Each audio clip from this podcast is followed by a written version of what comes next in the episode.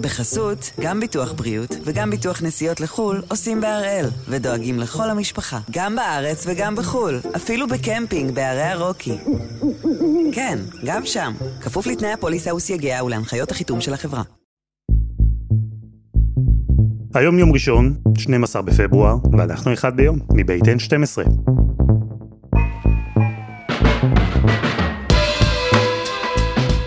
אני אלעד שמחיוף ואנחנו כאן כדי להבין טוב יותר מה קורה סביבנו, סיפור אחד ביום, בכל יום.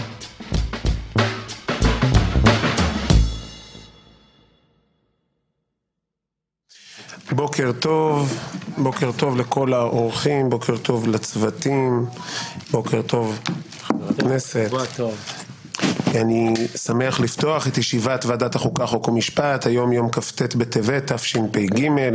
נושא הישיבה, ציון במשפט תיפדה, מחזירים את הצדק למערכת המשפט. נושא הישיבה, הצעת חוק מטעם הוועדה, הצעת חוק יסוד השפיטה, תיקון, חיזוק הפרדת... ועדת חוק, חוקה ומשפט של הכנסת. אם נודה על האמת, יד על הלב, זה לא נשמע כמו המקום הכי מסעיר או הכי מעניין בעולם, נכון? אלא שבשבועות האחרונים, אש. הדיונים שם סוערים. תגיד לי, מה זה שוק? אני מציע לך עסקה, מה כן, לא, חשבתי? שרוצים פשרות, חשבתי שרוצים הידברות. אני, אני, לא עושה דברים בניגוד... פשרות אתה מציע? בניגוד לשופטי. בג"ץ, בניגוד לשופטי בג"ץ שנכנסים לחדר סגור ומשנים את שיטת המשטר הישראלית, בלי התייעצות ובלי דיבורים, אני עושה את זה כאן. מתכוון להרוג? על מה אתה מדבר? כי בוועדה הזו, המהפכה המשפטית של ישראל קורמת עור וגידים. השלד כבר קיים, הצעדים שיזם שר המשפטים יריב לוין, הם כבר ידועים, אבל איך מתרגמים אותם לחוקים, איך לוקחים את הרעיונות האלה והופכים אותם למציאות, אז זה קורה שם, בוועדת חוק, חוקה ומשפט. בכל זאת אני איננו גורם מקצועי, אבל אה, כשאני לא נרדם בלילה אני סופר תיקונים בחוק יסוד. יש אנשים שסופרים כבשים. אז אני סופר תיקונים בחוק יסוד. אז הפעם אנחנו בתוך הדיונים של ועדת החוקה, בתוך הניסיון לעצב את המהפכה המשפטית ובכלל, את הדמוקרטיה הישראלית.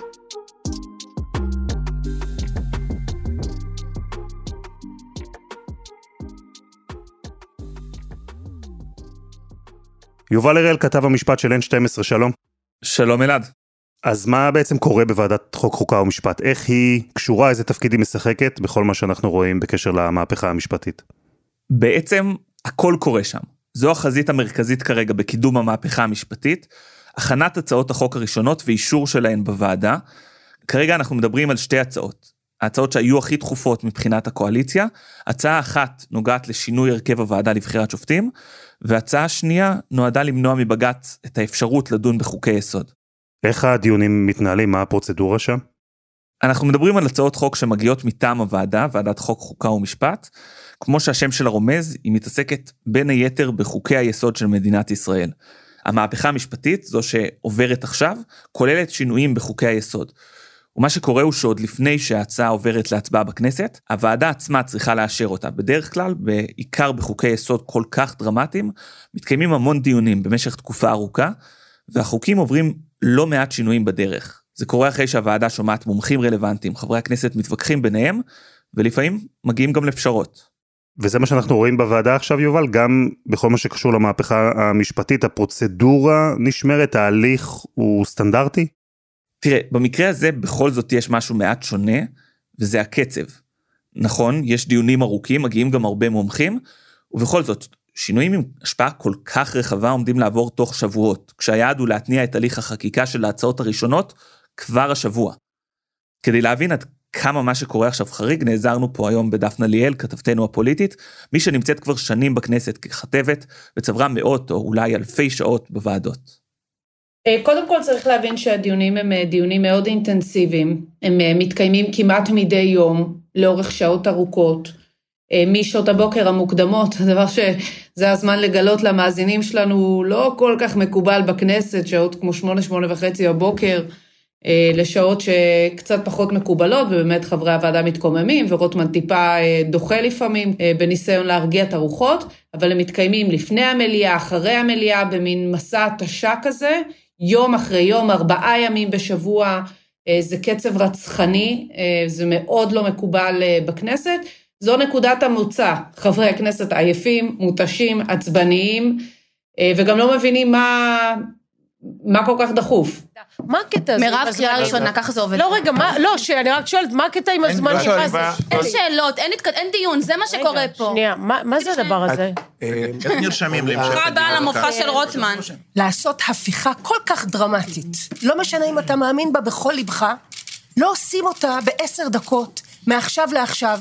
זה דבר שבמשך שנה שלמה לפחות, עושים עליו דיון ציבורי אמיתי, כמו שכנסת אמורה לעשות, כמו שוועדת חוקה אמורה להיות הבית של, אבל אתם באים עם D9 בספידים, על, על סטרואידים אתם באים עם ה-D9, ואתם פשוט באים לרמוס. ולכן על זה אין מה לנהל לחוקק. בחקיקת בזק חוקים שהם בגדר הפיכה משטרית, היא קלון לממשלה שלכם. תודה רבה, חברת הכנסת קארין אלהרר. אה, אז אה, אם חברי הכנסת לא ממש מבינים, גם אני מרשה את עצמי לשאול, מה הדחיפות? תראה, החקיקה הזאת היא הבסיס לעוד הרבה דברים שהקואליציה מתכננת להעביר בהמשך, ובכנסת, כמו בכנסת, הרבה פעמים מה שלא עושים מהר פשוט לא קורה. אם אנחנו מדברים למשל על ביטול האפשרות של בג"ץ להתערב בחוקי יסוד, כל המהפכה המשפטית צפויה לעבור בחוקי יסוד. גם החוק שיכשיר מחדש את המינוי של אריה דרעי לשר, אז חשוב לקואליציה קודם כל להוציא איזושהי תעודת ביטוח. בקואליציה יגידו לך עוד משהו, שהדיונים אמנם אינטנסיביים, צפופים, אבל גם מעמיקים, לא מוותרים על דיון רציני. כלומר, הקואליציה, לפי מה שאני מבין, אומרים שהאופוזיציה סתם מגזימים, שאלו תלונות קטנוניות, שפוליטיקה קטנה. משהו כזה, באמת גם אפשר להסתכל על זה ככה. אם מזמינים את המומחים, אם מקיימים דיון ענייני, אז מה הבעיה לדחוס ולייעל את ההליך הזה? אז באופוזיציה יגידו לך שהבעיה היא עמוקה יותר, שמרוב שממהרים להעביר הכל, אף אחד לא מיישם את ההערות שעולות בוועדה, כלומר, מקיימים לא מעט דיונים, אבל בסוף, שום דבר מהותי לא משתנה. בעצם מה שקורה כשמחוקקים אה, חוק, זה שמוגשת הצעת חוק שמונחת על שולחן הוועדה. ואז אה, בשלב ראשון חברי הכנסת מתייחסים אליה באופן מהותי, זאת אומרת, מה המשמעות שלה, איך האיזונים שלה, מה ההשלכות שלה וכדומה, ובדרך כלל לפני הדיון הבא המשמעותי, או אחת לכמה דיונים, מוציאים כבר נוסח שלוקח בחשבון את ההערות של אה, האנשים שהופיעו בפני הוועדה. עכשיו שתבין, זה לא משהו שעושים כלאחר יד. יש שעות של משאים ומתנים, והם ננעלים בחדר של היו"ר בדרך כלל, ומדברים על זה, וזה עובר אה, ככה, לפעמים עד השעות הקטנות של הלילה, עם היועץ המשפטי, אה, ועם הגורמים הרלוונטיים לחקיקה, ועם המפלגות השונות, עד שיוצאת מהתנור אה, עוד הצעה, זאת אומרת נוסח יותר מעודכן, והנוסחים בדרך כלל שונים, אה, הייתי אומרת באופן מהותי, או לפחות בסעיפים משמעותיים. אני, אני רוצה רגע להבין את הטענה של האופוזיציה, יובל, כי גם אם יהיו דיונים שהם יותר לרוחה של האופוזיציה, בסוף הקואליציה היא הרוב בוועדה. אז באופן טבעי נשמע לי שהחוקים האלה מותאמים לרוחה של הקואליציה. נכון, לקואליציה יש רוב בוועדה, שמונה מתוך 15 חברים, אבל הוועדה היא לא חותמת גומי. גם בהצעות חוק שמקדמת הקואליציה, חברי האופוזיציה משחקים הרבה פעמים תפקיד די משמעותי. ברור שקואליציה תמיד היא זו שאומרת את המילה האחרונה, והיא לא חייבת לקחת בחשבון את האופוזיציה, אבל בדינמיקה של החיים בכנסת, בהחלט לוקחים בחשבון את האופוזיציה. יש לזה גם סיבות, האופוזיציה יכולה מאוד לעכב דיונים, יכולה למרוח אותם, יכולה להגיש מלא הסתייגויות, אז ככה תמיד רוצים לקצר תהליכים, זמן בכנסת זה דבר מאוד יקר. והנה, גם עכשיו מבחינה משפטית, זה מאוד מאוד חשוב להראות שגם האופוזיציה, חלק מהדיון, שמתקיים דיון מהותי, אם הייתה אפילו תמיכה לזה, זה היה מאוד מקל על יריב לוין כשהחוקים האלה יגיעו לבג"ץ, ופה ויתרו על כל הדבר הזה, אין כמעט הידברות, וזה מה שמטריף את חברי הכנסת של האופוזיציה, גורר אגב לפעמים גם התנהגויות לא מכובדות מצידם, זאת אומרת המון קריאות ביניים, המון הצקות קטנות, כל הזמן מנסים ככה לשבש את הדיון, אבל זה יושב על איזשהו תסכול מהותי, והוא שלא סופרים אותם. ובאמת, התסכול הזה שדפנה מתארת יוצא החוצה כל הזמן, והדיונים פשוט יוצאים משליטה. תגיד, איזה רעל שתיתם? וזה דיברתי על מה שיש. חברת הכנסת קארין אלהרר. הוועדה לא הקדשתי את כל זמני לתקיפה של גזלייטינג היושב ראש. אחד לא, זה לא גדול הקדשתי בזה את כל. זמני. גם אני לא, גם- מה פה. רבותיי, מה קורה לכם? קרה לך שאתה ככה מה קורה לכם? באלימות? אני מנסה לדבר ואתה לא. מפסיק לקטוע אותי. מה, לא מפסיק לקטוע לא אותך. מפסיק. שאני מבקש לדעת סדר תודה דוברים. רבה חבר הכנסת עופר כסיף. מה זה תודה האלימות רבה. הזאת? אתם- אתם אלימים, אתם לא נותנים להוציא משפט מהפה. תודה רבה. אם אני הצלחתי לדבר חמש מילים ברצף בלי שמישהו מחברי יש עתיד ספציפית, מפלגה אחת, יתפרץ לדבריי בצעקות, תוך השתלטות על המיקרופונים? אם אתם, אני, זה אתגר, הנה בבקשה, לא אתגר חמש המילים. אתגר חמש. המילים. וואו. אם אתם לא מוכנים לתת לי לדבר בוועדה, אני אקרא אתכם לסדר, כי זה תפקידי לשמור על סדר. חסות אחת וממש מיד חוזרים.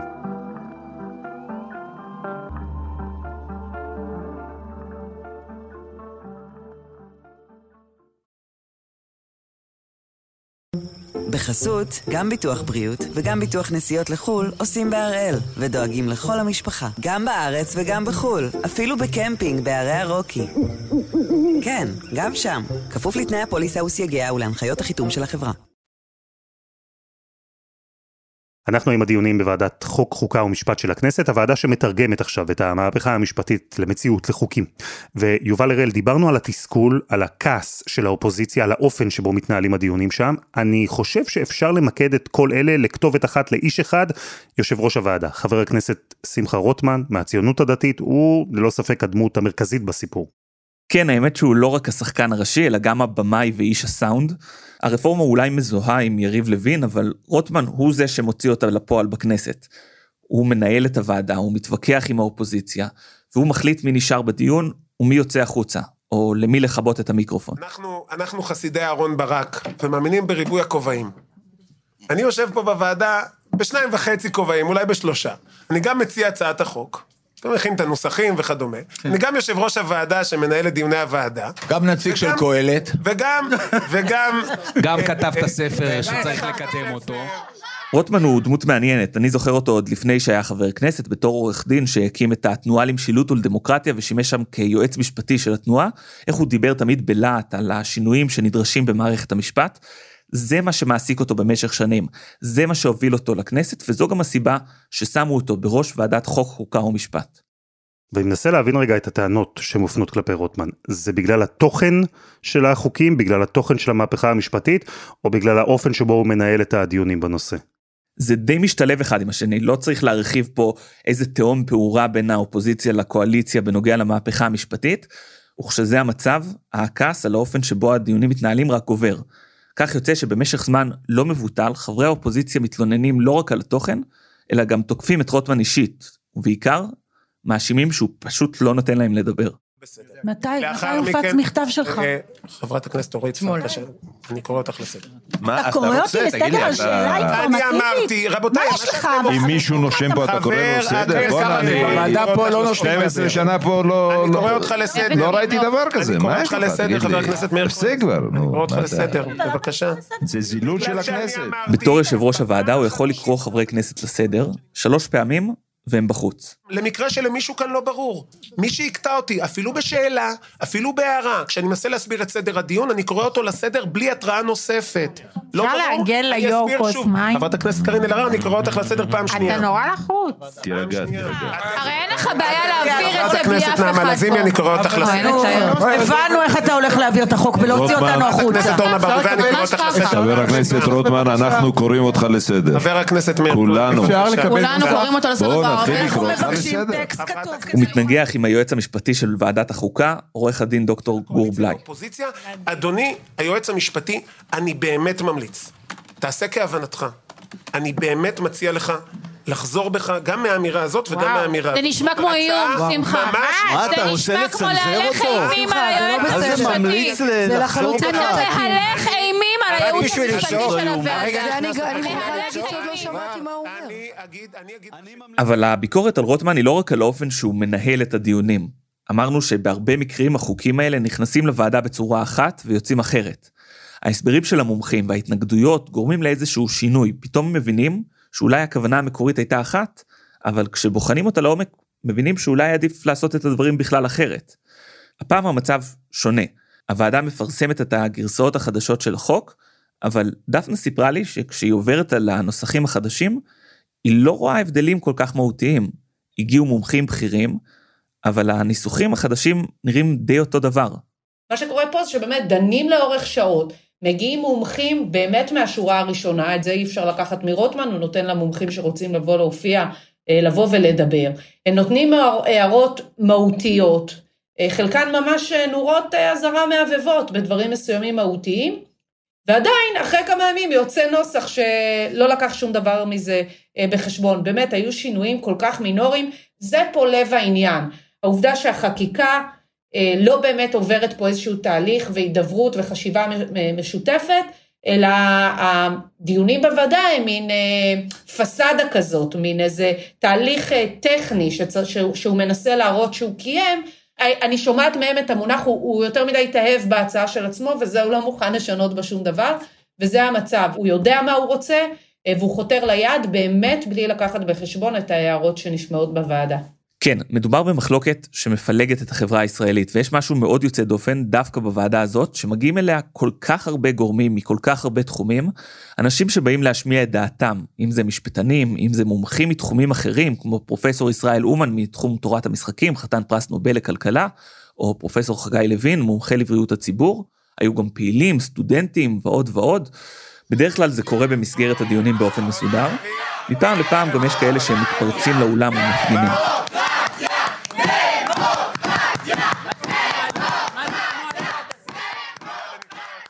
אז אני בעצם מבין, יובל, שהאופוזיציה טוענת שהדיונים האלה הם סוג של הצגה. כלומר, באים מומחים, חלקם בעלי שם עולמי, באים אנשים ומדברים, מנסים לשכנע ולהסביר למה צריך לשנות את החוקים של המהפכה המשפטית, ובסוף הם רואים שההצעות האלה של רוטמן הן כמעט זהות להצעות המקוריות של לוין. איך הוא, רוטמן, מגיב להאשמות האלה? רוטמן מדגיש שוב ושוב שיש לו בוועדה יותר מכובע אחד. הוא לא רק מקדם את החקיקה, הוא גם צריך לשמור על סדר הדיון, להתמודד עם קריאות הביניים. הוא גם יגיד לך שבסוף, אם תוציא את רעשי הרקע, מי שמתנגדים לרפורמה מדברים בוועדה, אפילו די הרבה. כלומר, אם הוא היה רוצה להשתיק מישהו, לא היה ניתן להם מקום כל כך משמעותי. עכשיו, במידה רבה הוא גם צודק. מה הכוונה במידה רבה הוא צודק? איפה אנחנו רואים את זה? תראה, זה נושא כל כך מדובר וטעון, עד כדי כך שהוויכוח הזה על השליטה בדיונים נבדק אפילו מחקרית. שתי חוקרות, דוקטור רונית לוין שנור מאוניברסיטת רייכמן ודוקטור רננה קידר מהאוניברסיטה העברית, עברו על דיוני הוועדה ובדקו כמה זמן כל אחד מדבר. המחקר הזה פורסם בישראל היום, ומצד אחד עלה בו שרוטמן דיבר בממוצע 35% מהזמן, יותר מכל האופוזיציה יחד. מצד שני, כן צריך להגיד שרוטמן באמת מחזיק שם בכמה כובעים. חלק מהזמן הוא מדבר כמציע התיקונים, וחלק ממנו בתור מי שמנהל את הדיון. וגם, ופה אנחנו מתחברים לטענה של רוטמן, המחקר מראה שמבחינת זמן, מדברים בוועדה יותר מומחים שמתנגדים לרפורמה, מאשר כאלה שתומכים בה. אז להצעות עצמן אנחנו הקדשנו כבר כמה פרקים כאן בעבר, להבין את המהפכה המשפטית, פרק אחד כזה, גם דיברנו כאן על פסקת ההתגברות ועל הוועדה לבחירת שופטים, דיברנו על כל אלה בהרחבה, וכרגע, כרגע מתמקדים בוועדה בשני נושאים ספציפיים, כמו שאמרת, הרכב הוועדה לבחירת שופטים, ואותו איסור על בג"ץ לדון בחוקי יסוד. שומעים שם טיעונים ענייניים, משפטיים, אחרים, בעד ונגד המהפכה המשפטית, יש גם טיעונים פוליטיים שנשמעים שם אני מניח, ויש גם טיעונים אחרים. כן, אני מניח שאתה מדבר על הפיל שבחדר, באופוזיציה לא מפספסים כמעט הזדמנות להזכיר את העניינים המשפטיים של נתניהו. כשאתה מסתכל במראה, תסתכל ותחשוב את מי אתה משרת במהלך הזה. וחד משמעית, אתה לא משרת לא את הרפורמות המשפטיות שאתה חושב שצריך לעשות, ואפשר וצריך לקיים על זה דיון, ואני אשמח לסייע בלהעביר רפורמות משפטיות, אתה משרת אינטרסים פרסונליים של אנשים שצריכים לפתור את הבעיות המשפטיות שלהם דרך מה שהם עושים פה. תודה רבה חבר הכנסת פורר, אני חייב לומר שזה אה, מצער אותי מאוד אה, הדברים שאתה אומר, כי אתה יודע היטב אה, שאני את הנושאים הללו מנסה לקדם כבר שנים רבות, בלי שום קשר לאף אחד באופן פרסונלי. ומה שעומד בבסיס לא, דבריך... מההיכרות שלי איתך, אבל אם היית מקדם אותם כמו שצריך, היית מנהל אותם בשיח. לא, לא, לא מתנהל פה שיח, אתה יודע שלא מתנהל פה. הרי היום זה חוק יסוד דרעי, אחרי זה זה יהיה חוק יסוד חסינות לראש ממשלה מכהן, שיש כנגדו כתבי אישום, אחרי זה זה יהיה חוק יסוד... מה שמירב כהן עושה פה, היא מדגימה את הבורות הבלתי רגילה של ראש ממשלה שהנאשם יבחר את השופטים. שלו. אני רק רוצה להבהיר, הבהר היטב. לא אין קשר. בין הרפורמה למשפט נתניהו, ויש. את כל הקשר לרצון שלנו השתכנענו, השתכנענו. לשמור על ביטחון מדינת ישראל ועל זכויות אדם. תודה. זה הכל. תודה רבה חברת הכנסת טלי גוטליב. חבר הכנסת... לא, מזל שאנחנו הרוב קובע, ואנחנו מצביעים. גוטליב, נכון? חברת הכנסת טלי גוטליב, זמן הדיבור שלך הסתיים. תודה. זה רוב. דיקטטורי, את יודעת את זה.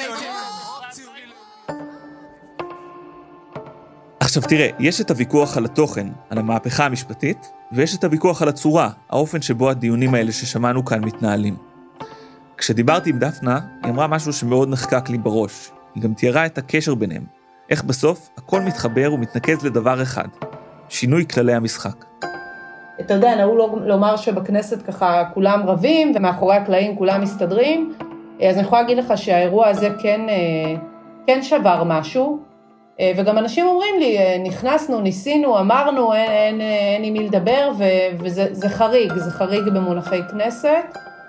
אה, ואני מקווה שהם אה, בכל זאת ימצאו את הדרך, אולי לקראת הקריאה השנייה והשלישית, אולי בכל זאת לייצר איזושהי אה, אווירה אחרת ו, ותוצר שחלקים אה, רחבים יותר בציבור אה, בכל זאת חיים איתו בשלום. בעצם ברור לכולם שזה לא עוד קרב. הכנסת ביום שאחרי הרפורמה כבר לא תיראה אותה כנסת, המשטר בישראל לא יהיה אותו משטר, וכל שינוי בנוסח עכשיו יכול להשפיע על כללי המשחק הפוליטיים לתקופה ארוכה. אז נוצר כאן סוג של קרב בלימה. באופוזיציה מעדיפים מלחמת התשה, להפריע, לשים מקלות בגלגלים ולעכב את הדיונים כמה שיותר, ובקואליציה רוצים לנעוץ סיכה ראשונה במפה כמה שיותר מהר.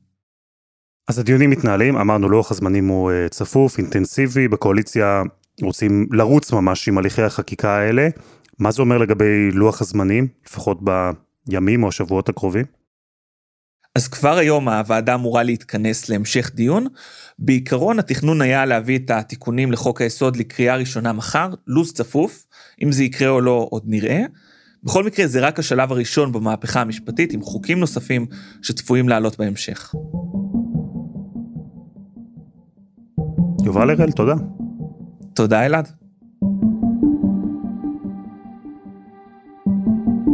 ותודה לדפנה ליאל. וזה היה אחד ביום של N12, אנחנו מחכים לכם בפייסבוק, חפשו אחד ביום, הפודקאסט היומי, אנחנו שם. העורך שלנו הוא רום אטיק, תחקיר והפקה רוני ארניב, עדי חצרוני ודני נודלמן.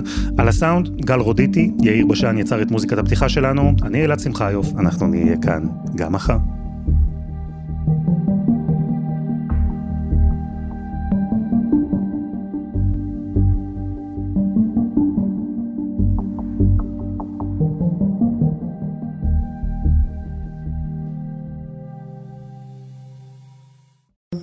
בחסות, גם ביטוח בריאות וגם ביטוח נסיעות לחו"ל עושים בהראל, ודואגים לכל המשפחה, גם בארץ וגם בחו"ל, אפילו בקמפינג בערי הרוקי.